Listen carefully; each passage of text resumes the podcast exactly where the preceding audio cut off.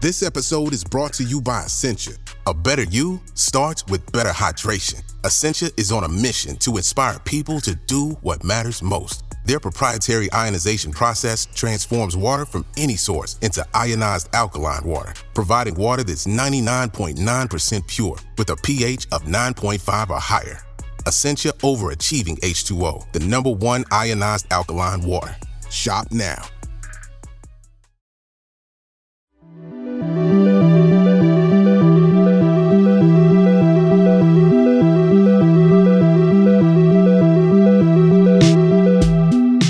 I'm Katie Henriksen, and you're listening to my podcast, Sound Off, featuring conversations with people making music that challenges the status quo. Today, my special guest is composer and musician Caroline Shaw. Now, she made history as the youngest person ever to receive a Pulitzer Prize in music. She was only 30 for her a cappella vocal work Partita for Eight Voices. Her compositions for the Attacca Quartet on the album Orange also won her a Grammy Award this past year. She's a polymath composer who's worked with so many people, including Kanye West. I can't wait to share our conversation and some of her music with you, and we'll do just that right after this quick break.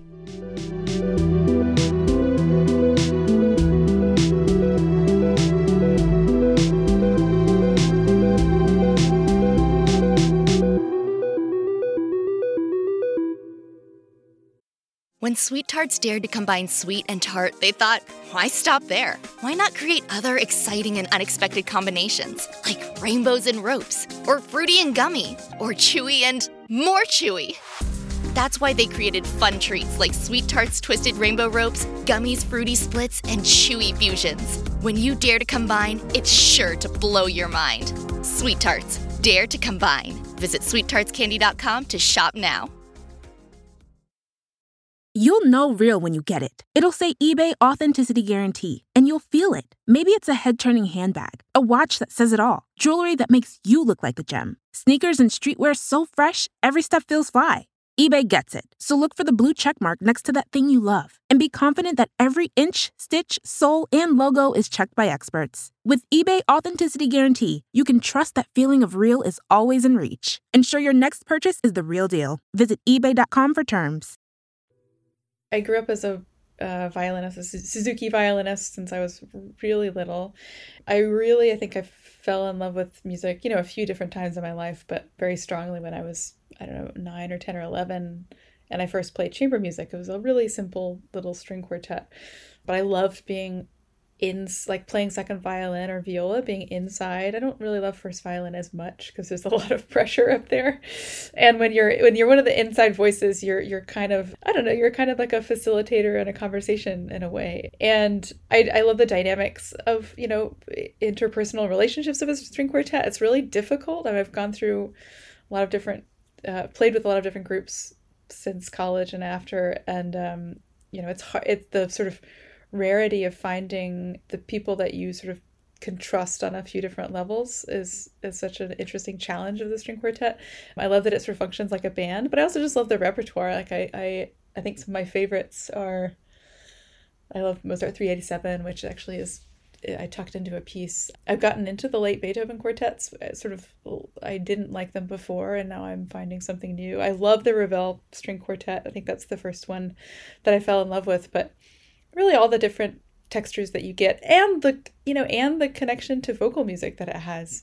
I love that you know the string quartet really came out of this tradition of like viol consort music that was sort of pair you know you play in tandem with voices and and there's still a really wonderful vocal quality about about it that i i like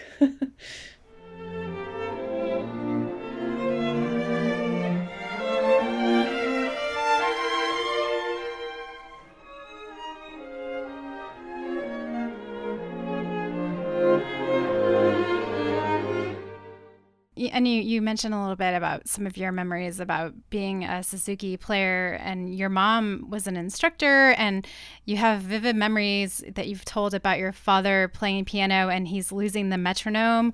Yeah. well, my mother's a, a wonderful singer as well as very early childhood Suzuki violin teacher. So I think she had just a lot of very creative ways of introducing the instrument to me and cultivating a relationship with. I can't say that i always i never really like to practice.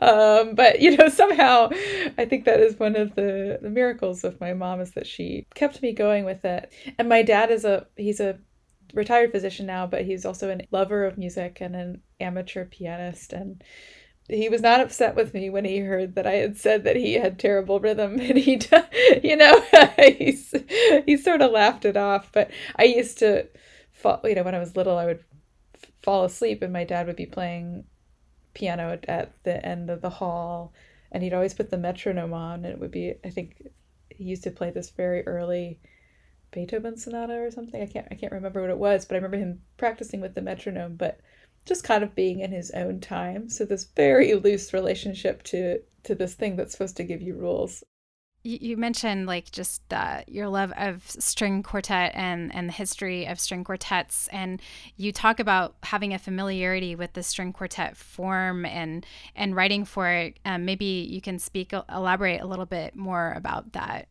One is like is actually just a, an interaction with or sort of engagement with the history of the string quartet repertoire which i really love i just love string quartets i love some of you know, going back to the early ones of Haydn, going through Beethoven and things that happened in the 20th century, just um, a rich world.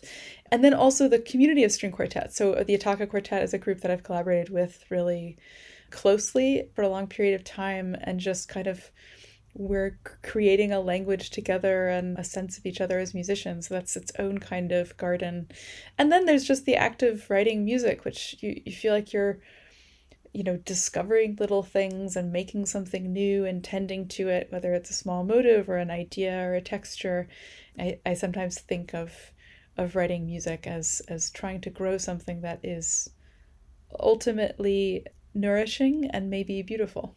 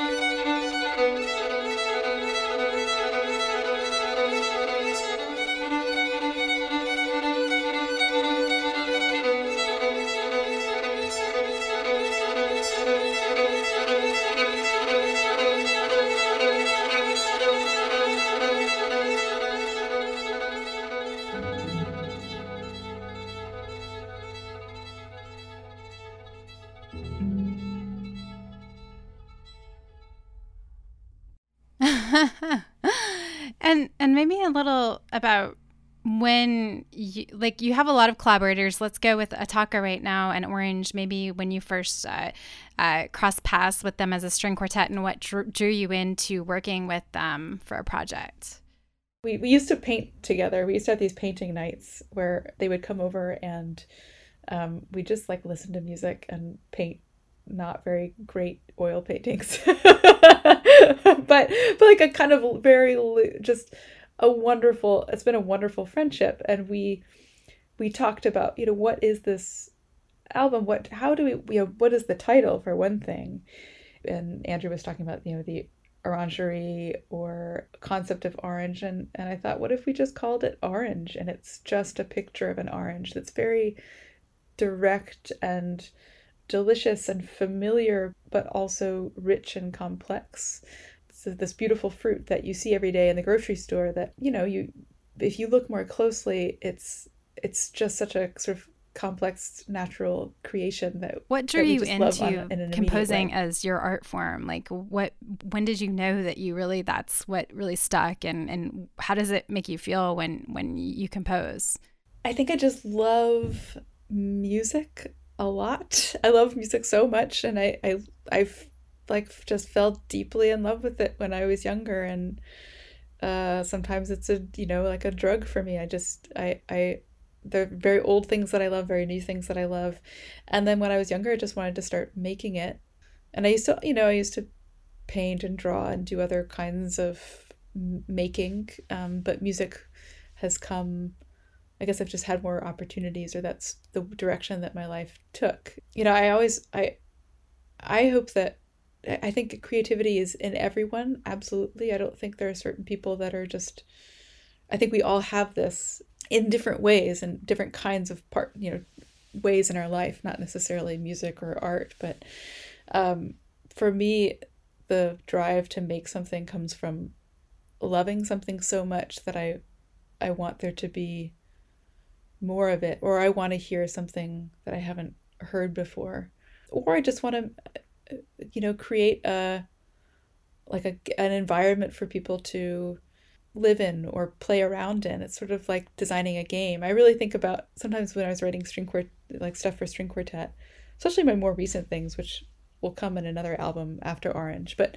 thinking of making music as a a thing for people to do with each other, and a, maybe it's a game to play, or something to sort of a way to experience each other. Let's let's go to maybe. Uh Kanye as a collaborator. Maybe talk a little bit about what it was like to work with him on a project, and maybe maybe did it maybe did it expose like different parts of your your compositional style that you didn't know you had, or I just find that kind of like willingness to let your brain go into whatever direction it goes in the moment to be really interesting, as opposed to maybe the traditional look at you know being a composer as being in a room and very focused on one particular perfectly planned out piece.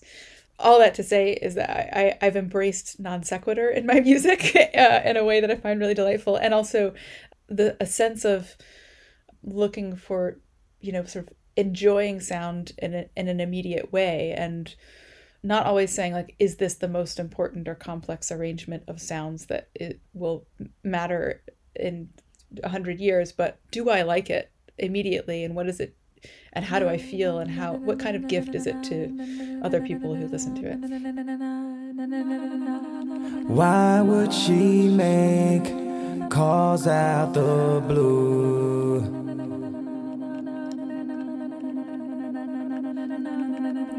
Now I'm awake, sleepless soon.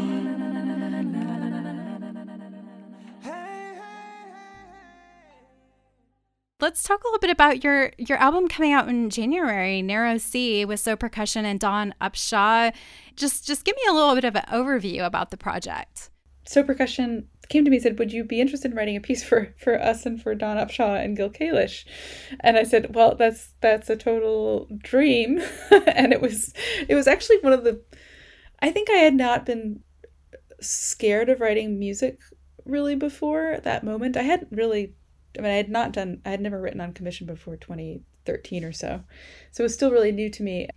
And I've loved, I love Dawn Upshaw's voice. I've loved her recordings and her her presence in general. And I and I know so, so percussion really well. The larger sort of scope of the piece, it's called Narrow Sea because a that's one of the lines in one of the the, the songs, talking about looking at the River Jordan or a, a, a sea or a river or a body of water between you and death so a lot of these beautiful, you know, old songs are really about crossing over to the other side or essentially then they sort of morph into uh, escaping hardship and they play a part in the sort of the exodus narrative.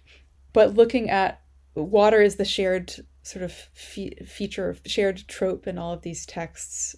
And I, I just wanted to create a, a, a piece that is um, warmly at times and kind of coldly at others about looking looking to the other side. And there's kind of there are also a few just kind of meanings under the surface of the piece. One is that it was I was very much thinking about the uh, Syrian refugee crisis for kind of a few years and, and also the water crisis, domestic water crisis in the US, water as a commodity around the world. Water features in several ways in the piece.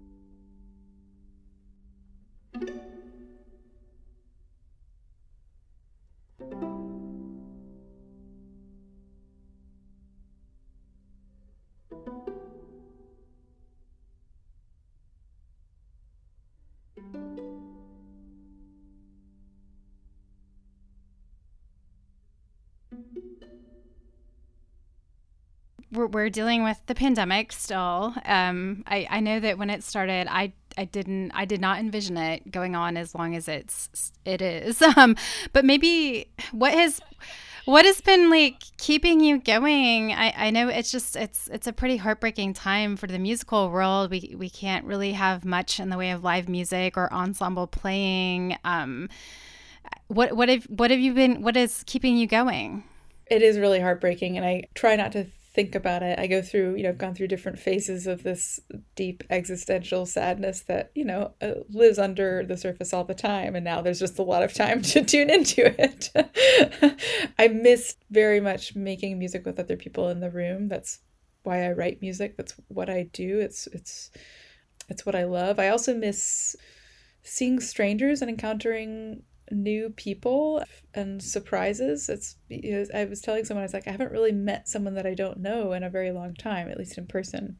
You know, the thing that keeps me going is is the idea that this is is temporary and m- music is beloved and there will be a time after this it's i know how it's incredibly difficult right now for i think for for many artists and many people who work in the sort of public entertainment industry financially. So that's the real that's what i have thought about a lot. And i also know that the recovery will be very slow. But i i have great faith in our love and need to be love of being together and need to be together and to share our cre- I don't know what I don't know what words there are to share things with each other.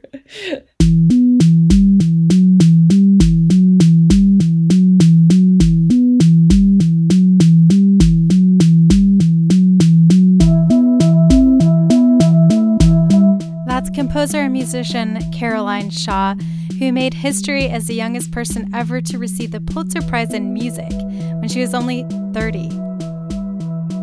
We heard from her Grammy winning album Orange, featuring the Attacca Quartet, out now on New Amsterdam and Nonesuch Records.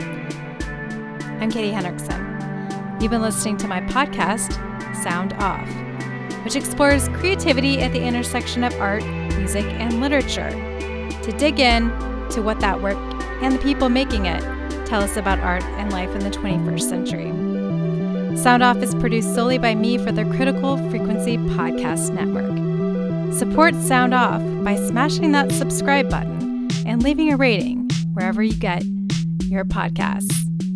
Until next time, I hope you continue resonating with that great force of music.